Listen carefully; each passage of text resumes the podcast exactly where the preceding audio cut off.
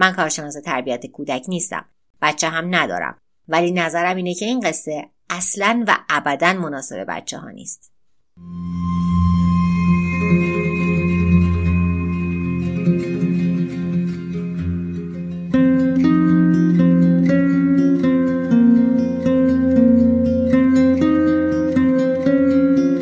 در سال 258 بعد از میلاد مسیح یه معاون اسقف که به اسم لورنزو شناخته میشه توی یه دفتر کلیسایی در روم کار می‌کرد.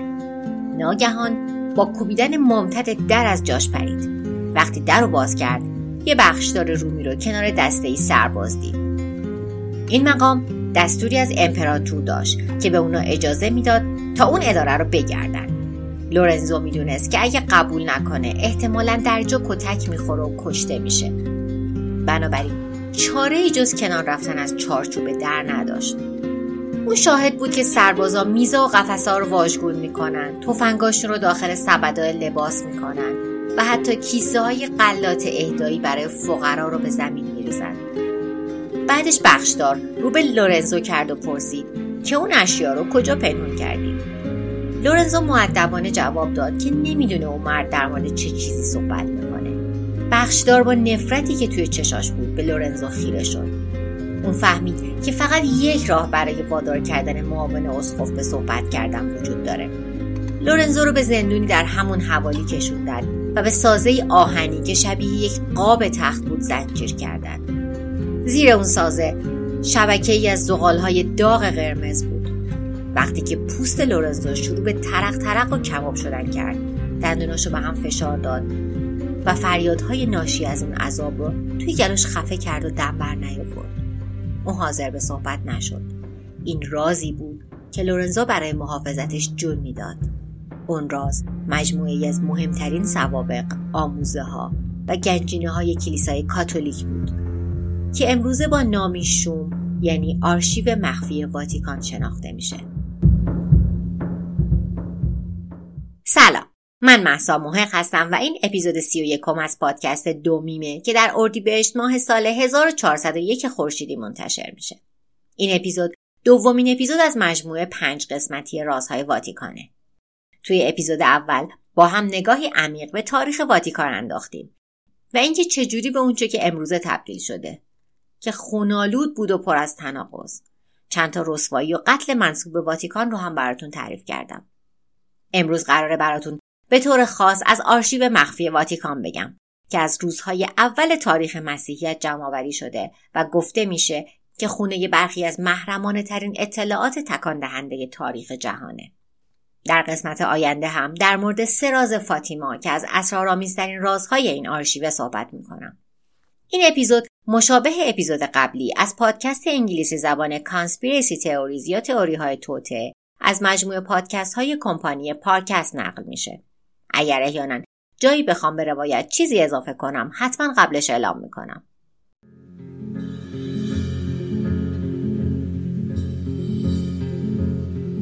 Cuando tenga la tierra, sembraré las palabras que mi padre Martín Fierro puso al viento. Cuando tenga la tierra, la tendrán los que luchan, los maestros, los hacheros, los obreros. آرشیوهای مخفی واتیکان یکی از بحث برانگیزترین مجموعه اطلاعات در تاریخ بشره. تخمین زده میشه که بیشتر از 80 کیلومتر قفسه حاوی اطلاعات وجود داره و این 80 کیلومتر کذایی جدای از کتابخونه واتیکانه که کتابخونه واتیکان خودش بیش از 80 هزار نسخه خطی لاتین و یونانی باستان و نزدیک به 90 هزار کتاب چاپی اولیه و بیش از یک میلیون شعر رو در خودش جای داده. توی آرشیو مخفی متنی از محاکمه گالیله وجود داره. همین یه قلم کافی آدم دلش بخواد پاپ بشه که بتونه اون سند رو از نزدیک ببینه. علاوه بر اون درخواست رسوای هنری پادشاه انگلیس برای ابطال ازدواجش که می‌خواست با آن بولیان ازدواج کنه و نامه ای از مری ملکه اسکاتلند که برای نجات جونش از پاپ درخواست کمک کرده و حتی یادداشتهایی از میکل آنژ یا مایکل آنجلو که برای کارش توی کتابخونه و بایگانی درخواست حق و زحمه کرده. اما این آرشیو فقط شامل متون تاریخی نیست. اونجا همچنین حاوی قطعات هنری، سکه ها، فلزات و سایر اشیاء ارزشمنده. فهرست آرشیو به تنهایی تقریبا 35 هزار جلده. گفته میشه که موارد زیادی وجود داره که کارکنان واتیکان هنوز همه چیزش رو به صورت کامل پردازش و ترجمه نکردن. وجود چنین آرشیوی و اینکه در دسترس عموم نیست برخی رو به این باور رسونده که ممکنه رازهایی در خودش داشته باشه که حتی کلیسا هم از اون آگاه نیست. این آرشیو تا سال 1612 ساخته نشده بود. اما کلیسا بیش از دو هزار سال از زمان اولین پیروان عیسی مسیح به جمعآوریش پرداخته. محققان واتیکان معتقدند اولین بایگانی کلیسا سبدهای ساده ماهیگیران در بخشهای فقیرنشین روم بوده. این سبدها احتمالا حاوی سوابق غسل تعمید، فهرست پیروان اولیه و مهمتر از اون اناجیل و خاطرات زندگی عیسی بودند. اسنادی که در نهایت به عهد جدید تبدیل شدند. برای شنیدن روایت کتاب عهد عتیق و عهد جدید پادکست دادار رو بهتون پیشنهاد می‌کنم. اگرچه این سبدها محلهای باشکوهی برای نگهداری اسناد مقدس نبودند اما در پنهان کردن اطلاعات از رومیان موثر بودند این برای مسیحیان اولیه که هدف مکرر آزار و شکنجه بودند بسیار حیاتی بود و هیچ کسی این رو بهتر از اولین پاپ سنت پیتر نمی‌دونست با استناد به اسناد مسیحیت در حدود سال 64 پس از میلاد مسیح سنت پیتر توسط امپراتور نرون دستگیر و مصلوب شد. جرمش این بود که مسیحیان اولیه رو در سرتاسر سر امپراتوری روم متحد می‌کرد. پس از مرگ سنت پیتر نامه های او به برخی از مهمترین آیتم های آرشیو تبدیل شد. مسیحیان اولیه فهرستی از شهدایی مثل سنت پیتر رو نگه می داشتند فداکاری هایی که برای دینشون انجام داده بودن از یاد برده نشه.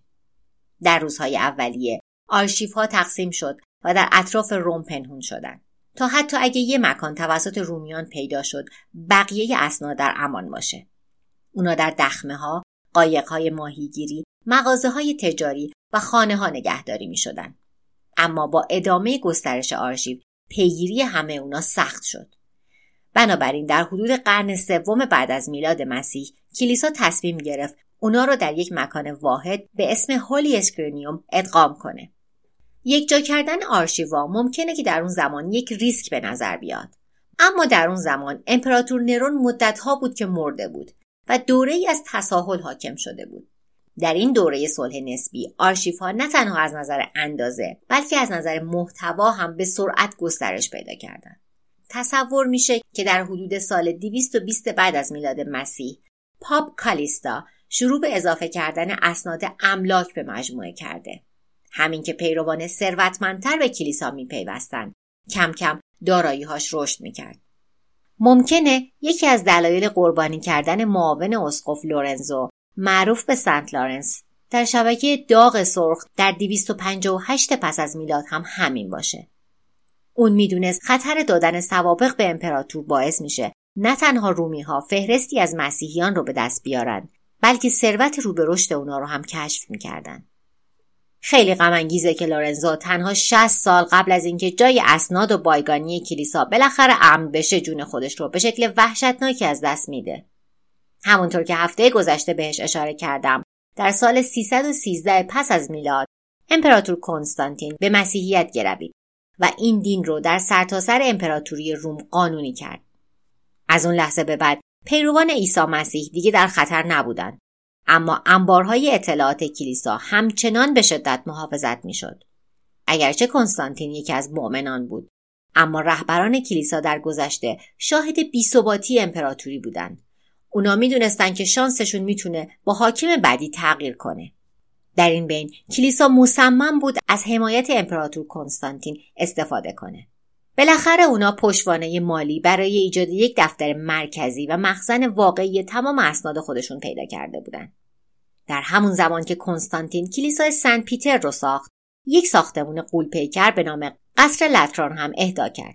این ساختمون با ساختار ستونی پرآذین محل اداره کلیسا و همچنین بایگانی واتیکان شد. حالا که آرشیو یه خونه دائمی داشت مجموعه اطلاعات مخفی در طول قرنهای بعدی چند برابر هم شد.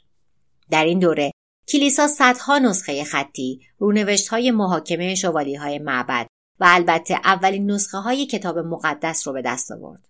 اما در سال 1300 بایگانی مخفی یه بار دیگه در معرض خطر گسترده قرار گرفت.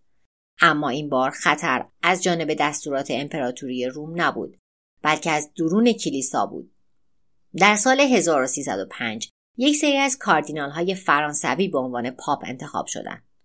اونا تصمیم گرفتن به جای حکمرانی از روم مقر کلیسا رو به 850 کیلومتر غربتر یعنی به آوینیون فرانسه منتقل کنند. این جابجایی ممکنه یک تراژدی به نظر نرسه اما هر کسی که جعبه های کتاب، فایل ها و آثار هنری رو جابجا کرده می‌دونه که انتقال آرشیو می‌تونه بسیار سخت باشه. اونم در اون زمان. در طول جابجایی به آوینیون بسیاری از اسناد بایگانی در دریا گم شدند یا در اثر آب و هوا و حشرات آسیب دیدند. بالاخره در سال 1377 میلادی سلطنت پاپای فرانسوی تمام شد. مقر کلیسا به روم برگشت و آرشیو هم همینطور. و این به این معنی بود که اقلام بیشتری یا گم شد یا از بین رفت. با این حال خوشبختانه هنوز هزاران جلد باقی مونده بود. اون اسناد باقی مونده به بذری تبدیل شدن که آرشیو مخفی از اون جوونه زد. در سال 1451 پاپ نیکالاس پنجم کتابخونه واتیکان رو تأسیس کرد که شامل مجموعه شخصی کتاباش و بسیاری از اسناد معمولی کلیسا رو تو خودش جا داده بود. اما در سال 1612 پاپ پل پنجم مخزن دومی برای محرمانه ترین موارد موجود در مجموعه ایجاد کرد و اسمش رو آرشیو مخفی واتیکان گذاشت. درسته. آرشیو مخفی اسم گستاخانه نیست که مردم روی این آرشیو گذاشته باشند.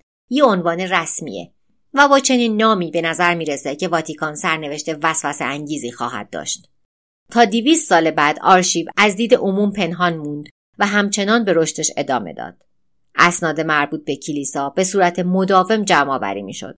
مکاتبات پاپ، اسناد املاک و متن محاکمه علیه بدعت گذاران. متهمانی مثل گالیله. وقتی که هر کدوم از پاپ ها هم از دنیا می‌رفتند کلیسا کتابخونه خصوصی نامنگاری ها و یادگاری هاشون رو مصادره می‌کرد که تبدیل به منبعی برای آثار هنری و اشیاء با ارزشی شد که از قرنها جنگ های صلیبی و ها به دست اومده بود. با چنین گسترش بزرگی طبیعی بود که اخباری در مورد آرشیو منتشر باشه. می‌شد اون رو برای مدت طولانی مخفی نگه داشت اما نه برای همیشه. به این ترتیب در طول سالهای 1700 و 1800 یعنی قرن 18 و 19 صدها عبادت کننده کنجکاو کیشیش و محقق اصرار کردند تا اجازه رویت آرشیو رو بگیرن. سرانجام در سال 1881 پاپ لئو سیزدهم در برابر فشارها تسلیم شد و اجازه دسترسی داد. اما این دسترسی عموما با شرایطی همراه بود. فقط استادان الهیات کاتولیک یا روحانیون خوشنام مجاز به ثبت درخواست ورود بودند. بعدش متقاضیان بررسی می شدن تا مطمئن بشن که هیچ قصد پنهانی سویی ندارن. در طول سالها برای افراد محدود خوششانسی که تایید میشن بسیاری از های آرشیو از جمله سوابق قرن بیستم ممنوع بوده. یکی از خط قرمزها سوابق کلیسا بعد از سال 1939 بود. این تاریخ آشناست. هفته پیش در مورد صحبت کردم. منتقدان معتقدند واتیکان به طور مخفیانه با آلمان نازی در طول جنگ جهانی دوم در ارتباط بوده. ادهی متقاعد شدند که آرشیو حاوی ارتباطات ناراحت کننده بین پاپ پیوس دوازدهم و برلینه. در سال 2020 یعنی دو سال پیش در نهایت دسترسی به این سوابق اعطا میشه. متاسفانه هنوز هیچ بمبی از این اسناد منفجر نشده. شاید خیلی زود باشه. اما علاقه عمومی به آرشیو تنها به دلیل ارتباط احتمالی واتیکان با هیتلر نیست. یکم از اون عمیق تره. برخی بر این باورند که این آرشیو اطلاعاتی در مورد رسوایی ها و جنجال های مختلف سوء استفاده جنسی داره که کلیسا رو در روزگار مدرن گرفتار کرده. از اونجایی که فقط تعداد انگشت شماری از مردم به اون کیلومترها قفس دسترسی دارند طبیعتا شایعات و تئوری های بسیار زیادی جلون میدن چیه که واتیکان داره قایمش می‌کنه؟ خیلی ها معتقدن که بایگانی ها چیزی بیشتر از اسناد و آثار هنری گرون قیمت دارن. برخی ادعا می‌کنن که کلیسا آرشیو مخفیانه ای از پورنوگرافی رو پنهان می‌کنه. در ادامه براتون از آرشیو لذت های نفسانی کلیسا میگم.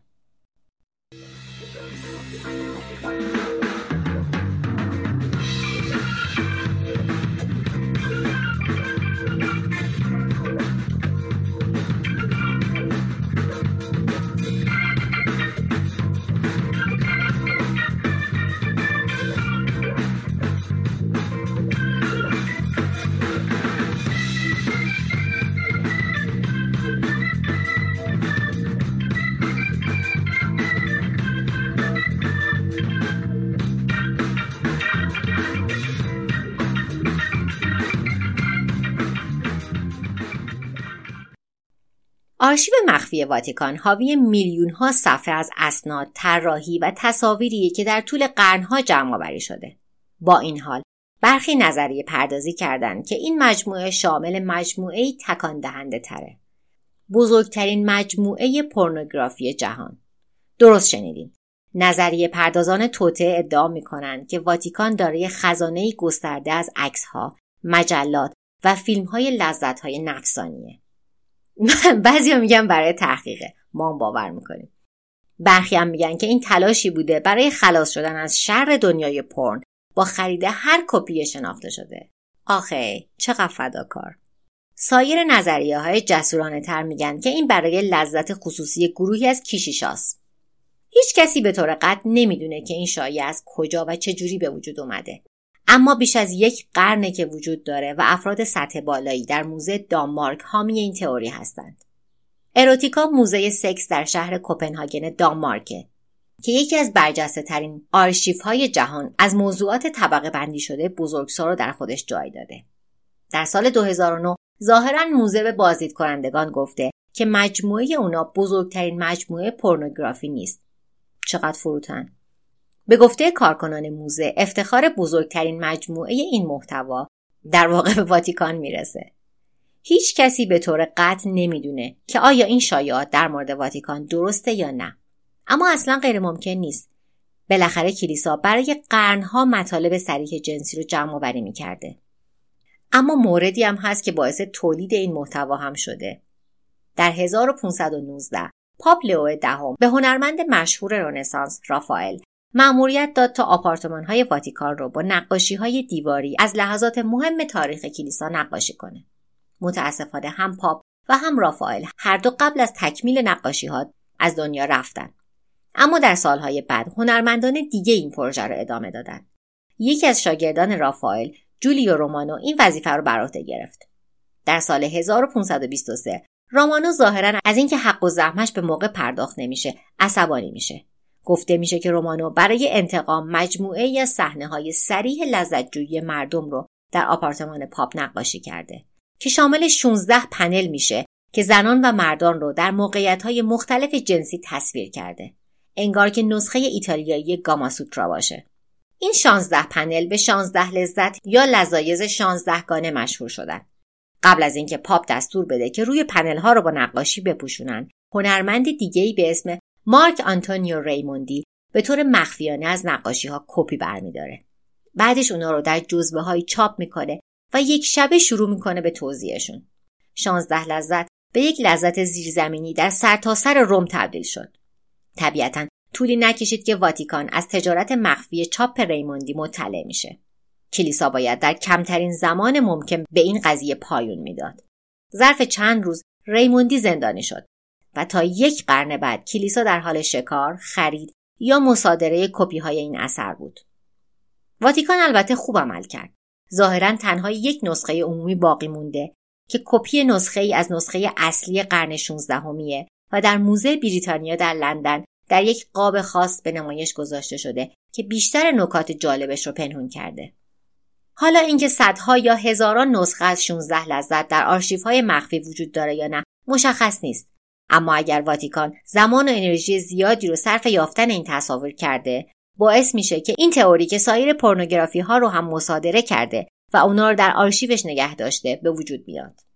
با این حال وجود مجموعه پورنوگرافی واتیکان توسط پدر لئونارد بویل رد شده. بویل کتابدار ارشد کتابخانه واتیکان در دهه های 1980 و 1990 میلادی بود. پدر بویل ادعا کرد که به دنبال مجموعه شایع شده گشته. اون اینجوری به یاد میاره که زمانی که برای اولین بار به واتیکان اومده از کسی که بیشتر از هر کس دیگه در واتیکان بوده پرسیده که آیا این پورنوگرافی های معروف واقعا وجود داره؟ و اون شخص کذایی که ظاهرا اسمم نداره بهش گفته که چنین چیزی وجود نداره و من هرگز به اون برخورد نکردم. اما نمیشه خیلی شهادت پدر بوی رو جدی گرفت.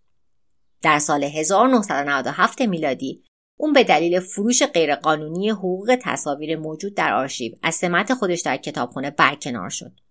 واتیکان از اظهار نظر درباره جزئیات این تصاویر و همچنین اخراج بویل خودداری کرده. سخنگوی کلیسا به صورت رمزآلودی در این مورد فقط گفته که همه باید زمانی برن. متاسفانه دو سال بعد بویل در سن 75 سالگی از دنیا رفت. در نتیجه ما هرگز نمی‌دونیم که آیا کپی های 16 لذت رو در آرشیو مخفی دیده یا نه. اما در نهایت ممکنه مهم هم نباشه که واتیکان مجموعه وسیعی از پورنوگرافی داره یا نه. بعضیا معتقدن این شایعه برای این بوده که افکار عمومی رو از اونچه که واقعا در آرشیو پنهان شده منحرف کنه. راز مخفی شده در این آرشیو هرچی که هست اونقدر بزرگه که رهبران اولیه کلیسا حاضر بودن برای حفظش بمیرن. اونقدر خطرناکه که حتی امروز هم برخی از سوابق از دیدگان پنهانه.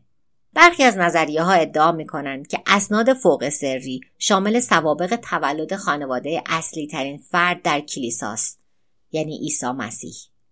همونطور که قبلا هم اشاره کردم اولین اسناد موجود در آرشیو شامل فهرستی از پیروان کلیسا و شاید مهمتر از همه سوابق تولد و قسل تعمیدها بوده.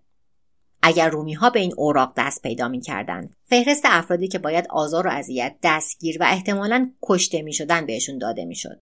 و حتی از اون خطرناکتر این اسناد ممکنه شامل سوابق تولد رهبران کلیسا یا حتی خود عیسی باشه. و برخی حدس می‌زنن که اسنادی وجود داره که می‌تونه ثابت کنه که پسر خدا خانواده فراتر از مریم و یوسف داشته. کتاب مقدس از این واقعیت که عیسی ممکنه خواهر یا برادری داشته باشه ابایی نداره. در انجیل متا باب 13 آیه 55 اومده. این تنها پسر نجار نیست. این مادرش مریم نیست و برادرانش جیمز و جوزف و سایمون و جودس. برخی از محققان کتاب مقدس معتقدند که این برادران پسران یوسف از ازدواج قبلی بودند بنابراین این مردان جوان ممکنه خویشاوندان اصلی عیسی نباشند اما عیسی ممکنه از طریق مادرش مریم خویشاوندان خونی بازمانده داشته باشه. اگرچه به طور خاص در کتاب مقدس بهش اشاره نشده به احتمال زیاد مریم خواهر یا برادر داشته. برخی از کارشناسان کتاب مقدس مثل اسقف برجسته آمریکایی فولتون جوشین معتقدند که عهد جدید حتی حاوی نکات پنهانیه که معید اینه که مریم برادر یا خواهر داشته. یکی از نمونه های معروف ماجرای حضور عیسی و مریم در یک عروسی در شهر کیناه در زمانی از جشن شراب تموم میشه و از مریم خواسته شد تا این مسئله را حل کنه. مریم رو به عیسی می‌کنه و ازش کمک می‌خواد. و اینجاست که عیسی اولین معجزش رو انجام میده و آب رو به شراب تبدیل می‌کنه. اسقف فولتون اشاره می‌کنه که به نظر نمی‌رسیده مریم یک مهمان عادی عروسی باشه. او به عنوان یک مهماندار عمل می‌کنه. بنابراین می‌تونیم اینجوری استنباط کنیم که عروس یا داماد بخشی از خانواده مریم بودن. شاید عروس یا داماد خاله دایی پسر دایی یا پسر خاله عیسی باشن. اگر درست باشه عیسی احتمالا خیشاوندان خونی داره که فرزندانشون ممکنه تا همین امروز هم وجود داشته باشن. و اگر این قضیه درست باشه واتیکان احتمالا به دو دلیل دنبال محرمانه نگه داشتن این اطلاعاته. اولا اگر مسیح خانواده و نسلی داشته باشه با افشا شدنشون اونا در معرض خطر قرار می گرفتن. اعضای خانواده های سرشناس اهداف آسونی برای آدم رو بایین چه برای اخازی چه برای انتقام. و قطعا خانواده دور پسر خدا انتخاب مهمیه. دوم و مهمتر از اون اگه عیسی فرزند و نسلی مستقیم از خودش داشته باشه می‌تونه قدرت تصویر الوهیتش رو خراب کنه. این عقیده جزمی مبنی بر اینکه پسر خدا داماد مجرد کلیسا رو زیر سوال می‌بره. برخی از نظریه پردازا گفتن که عیسی ممکنه از مریم مجدلیه مری مگدالن که یکی از فداکارترین پیروانش بوده صاحب فرزندی شده باشه. این ادعا اولین بار در سال 1982 در کتابی با عنوان خون مقدس جام مقدس هولی بلاد هولی گریل مطرح شد. دو دهه بعد با رمان معروف دن براند با عنوان رمز داوینچی یا داوینچی کد این نظریه به بخشی از فرهنگ عامه تبدیل شد. این تئوری به همون مراسم ازدواج در کینا برمیگرده. برخی از محققان فکر می‌کنن این عروسی یکی از خواهران و برادران مریم نبوده بلکه عروسی پسر مریم شخص عیسی بوده. در غیر این صورت چرا مریم باید به عنوان میزبان مهمونی عمل کنه؟ چرا عیسی انقدر مایله که اولین معجزش فقط تبدیل آب به شراب باشه؟ توضیح واضح اینه که عروسی خودش بوده. این نظریه یه فرض دیگه هم داره که عیسی یک فرزند داشته. و اگر اینجوری بوده کلیسا انگیزه داره که این اطلاعات رو پنهان کنه تا ایده الوهیت و تجرد عیسی را حفظ کنه. اما اینکه این اسناد هنوز وجود دارن یا نه یک موضوع بحث برانگیزه. نظریه افراطی تری وجود داره مبنی بر اینکه بایگانی ها حاوی دستگاهی هستند که می‌تونه وجود خانواده ادعای عیسی رو بدون هیچ تردیدی ثابت کنه.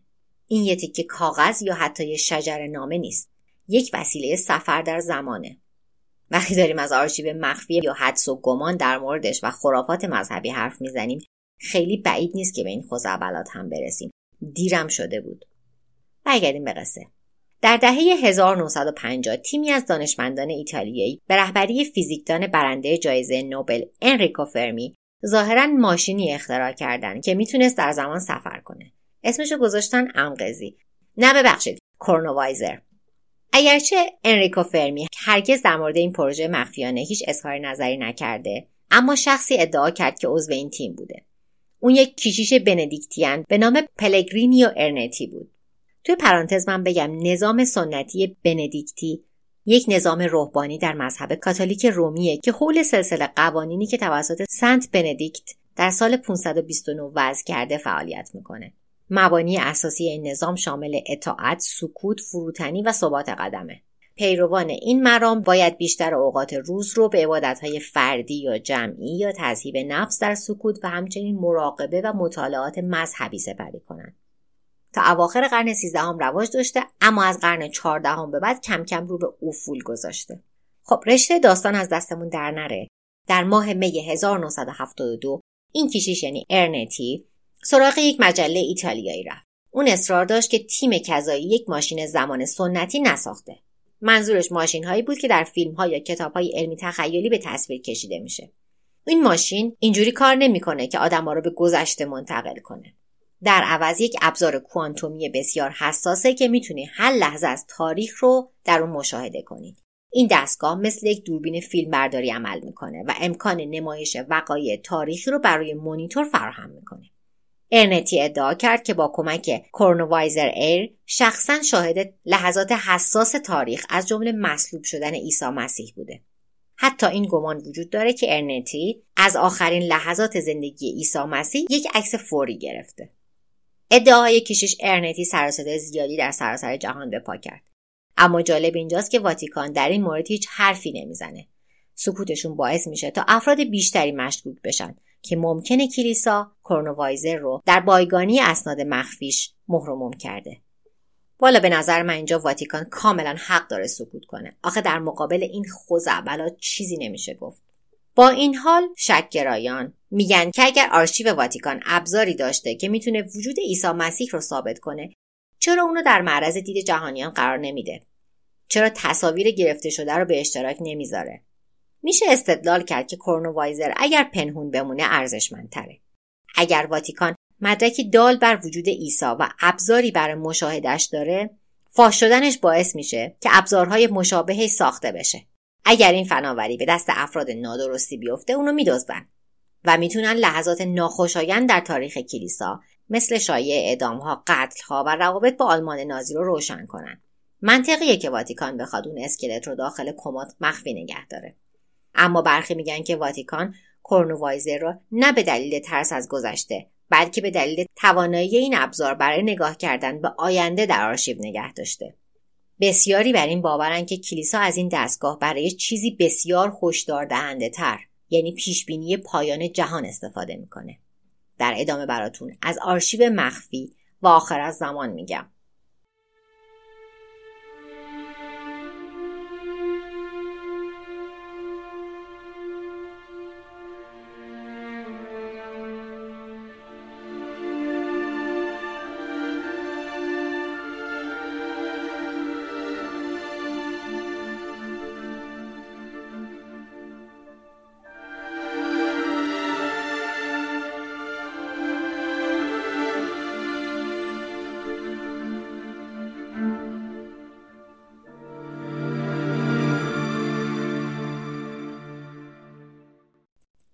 روزهای اولیه مسیحیت بسیاری از پیروان وسواس آخر زمان داشتند خود عیسی درباره روز داوری موعظه کرده و در چند دهه اول بعد از مرگش بسیاری از مسیحیان پیش بینی کردند که جهان توسط یک آتش سوزی بزرگ نابود میشه.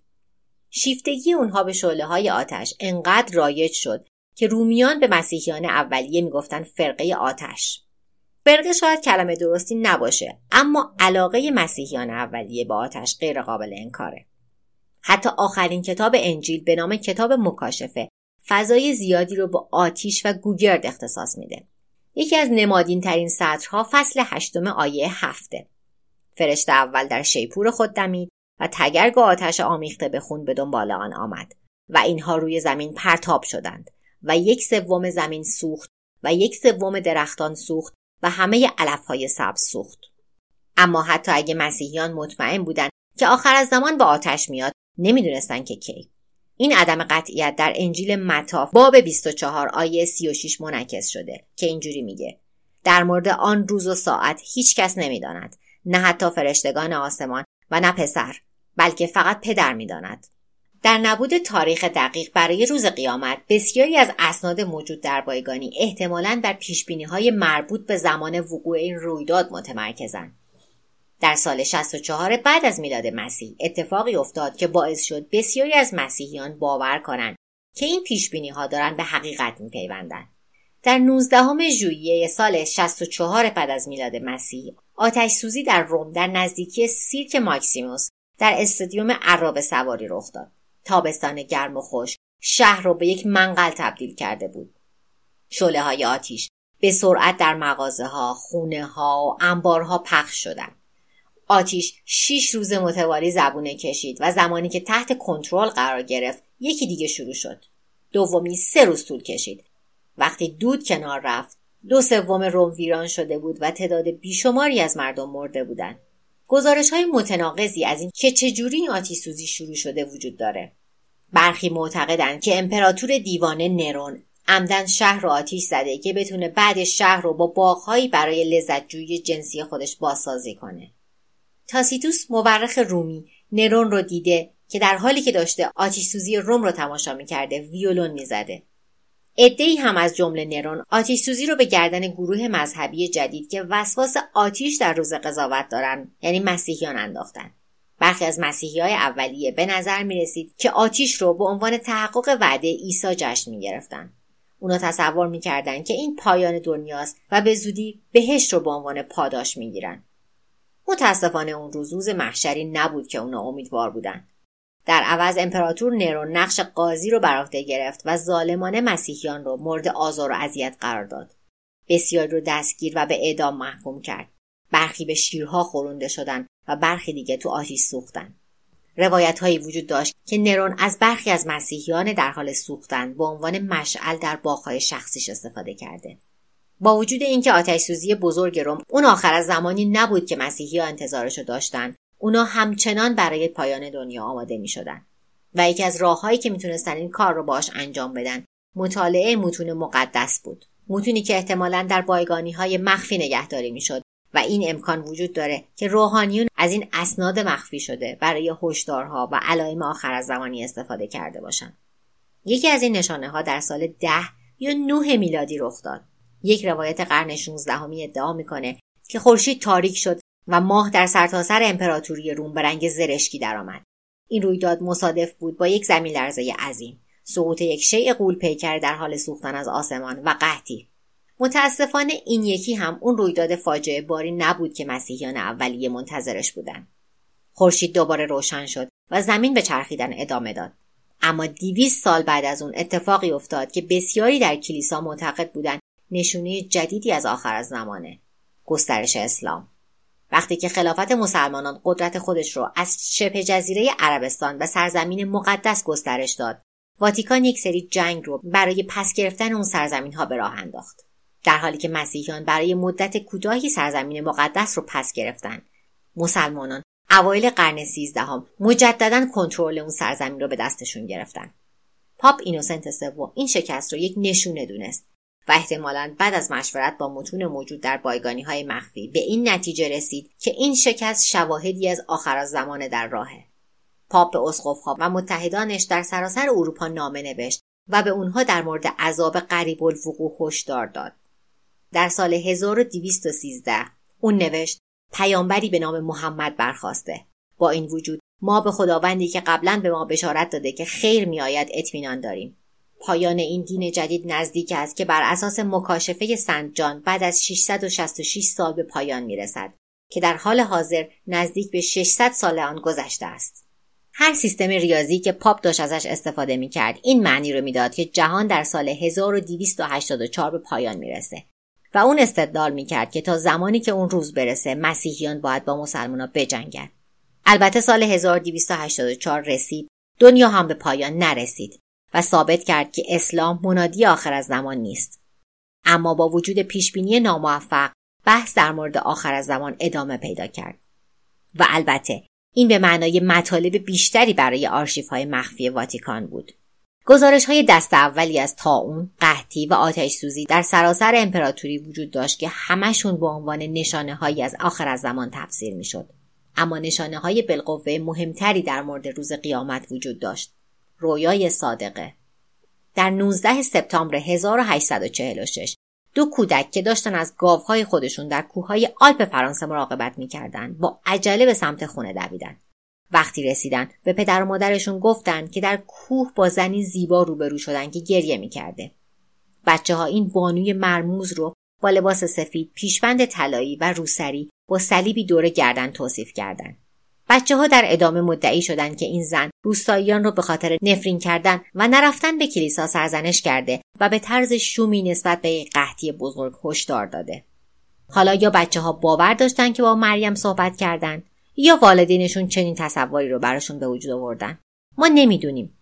اما صرف نظر از این اخبار مربوط به این رویداد در مناطق روستایی فرانسه پخش شد و در نهایت به روم رسید. کلیسا محققانی رو فرستاد تا مشخص کنند که آیا حقیقت داره یا نه. بعد از مصاحبه با بچه ها کلیسا به این نتیجه رسید که این یک معجزه است و اسم این رویای صادقه رو Our Lady of گذاشتن. اما این پایان معجزه نبود. پنج سال بعد بچه ها اعتراف کردند که چیزی که به بازپرسا گفتن تمام حقیقت نبوده. معلوم شد که مریم ظاهرا به هر یک از بچه ها یک راز منحصر به فرد گفته. این بار بچه ها پیام مریم رو مستقیما برای پاپ فرستادن. پاپ وقتی نامه ها رو خوند اعلام کرد که این یه مژده است. اما توضیح بیشتری نداد. بیانیه مطبوعاتی محرمانه واتیکان باعث شد که شکاکان به این باور برسند که شاید این پیام ها خبر خوبی نباشند. شاید هشداری برای آخر از زمان باشند. این تئوری ها وقتی تشدید شد که در سال 1999 یک کشیش ادعا کرد که نامه بچه ها به پاپ رو از آرشیو پنهان منتشر کرده. طبق این نامه فساد فرانسه منجر به عواقب ناگواری مثل قحطی میشه و در نهایت بحرانی در کلیسا ایجاد میشه و همه اینها قبل از سال 2000 اتفاق میافته. سال سقوط سال فرار سال گریز و انتظار. فصل شکفتن فلز سال سیاه دو هزار اما صحت این نامه مورد مناقشه است. یکی از این بچه ها به داستان سرایی و تخیل شهره بوده. شاید اونچه کلیسا منتشر کرده فقط همین بوده. یه داستان خیالی. یا شاید واتیکان اسرار واقعی رو می‌دونه و در بایگانی مخفی واتیکان محرومومش کرده. برای قرنها در مورد اسناد و اسراری که در های مخفی واتیکان وجود داره لب فرو بسته شده. تا حدودی سکوت اونا قابل درکه. بایگانی انقدر بزرگه که حتی کلیسا هم از همه چیزهایی که در هزار توی تاقا و قفسه هاش موجوده خبر نداره. اما هرچی که هست و ازش هم خبر نداره. کلیسا به معنای واقعی کلمه به قیمت جونش ازشون محافظت کرده و هر تلاشی برای افشا شدنشون رو فعالانه سرکوب کرده. اما هر چند وقت یک بار واتیکان در نهایت تسلیم فشار عمومی میشه و حقیقت رو در مورد یک معمای بحث برانگیز فاش می‌کنه. چنین موردی در تابستان سال 2000 رخ داد. زمانی که واتیکان اعلام کرد که قصد داره معمایی رو فاش کنه که بیش از 80 سال نظریه پردازان توطعه رو متحیر کرده بود. این رمز و راز شامل سه کودک پرتغالی بود که در سال 1913 کسی بر اونا ظاهر شد. دقیقا مثل اتفاقی که هفتاد سال قبل در کوههای آلپ فرانسه رخ داده بود. شخص ظاهر شده به کودکان رویای صادقه پیامبرگونه داده بود. این پیشگویی ها در جهان به سه راز فاطیما معروف شد. توی اپیزود بعدی براتون از این سه راز فاطیما میگم.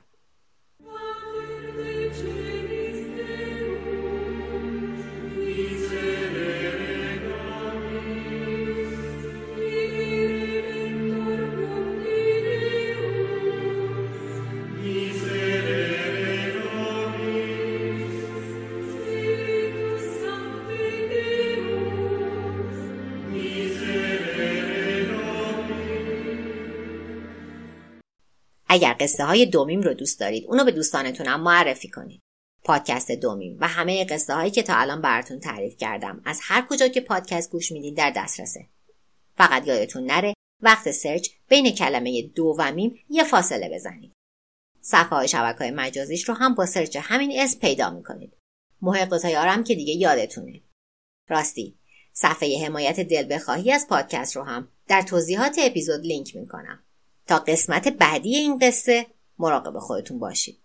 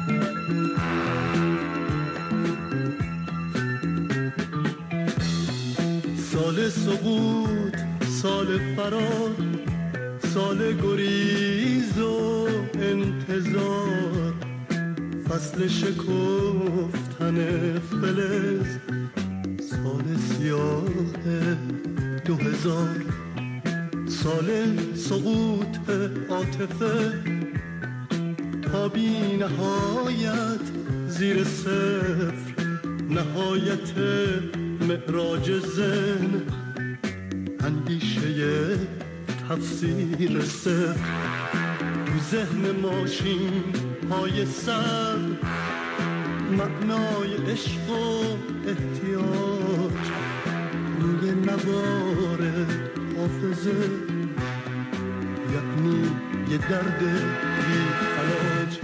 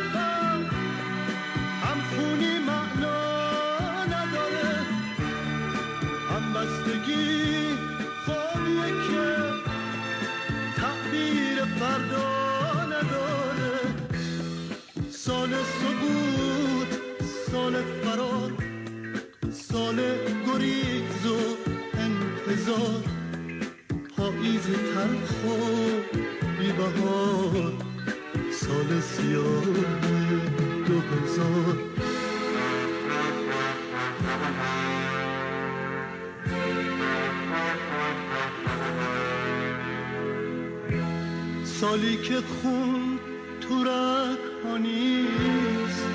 قلب فلزی تو سینه وقتی که تصویر زمان شکستگی آینه است قبیله یعنی یه نفر هم خونی معنا نداره هم بستگی خوابی که تعبیر فردا نداره تو اون روزایی که میاد کسی به فکر کسی نیست. هر کی به فکر خودشه به فکر فریاد رسی نیست. همه به هم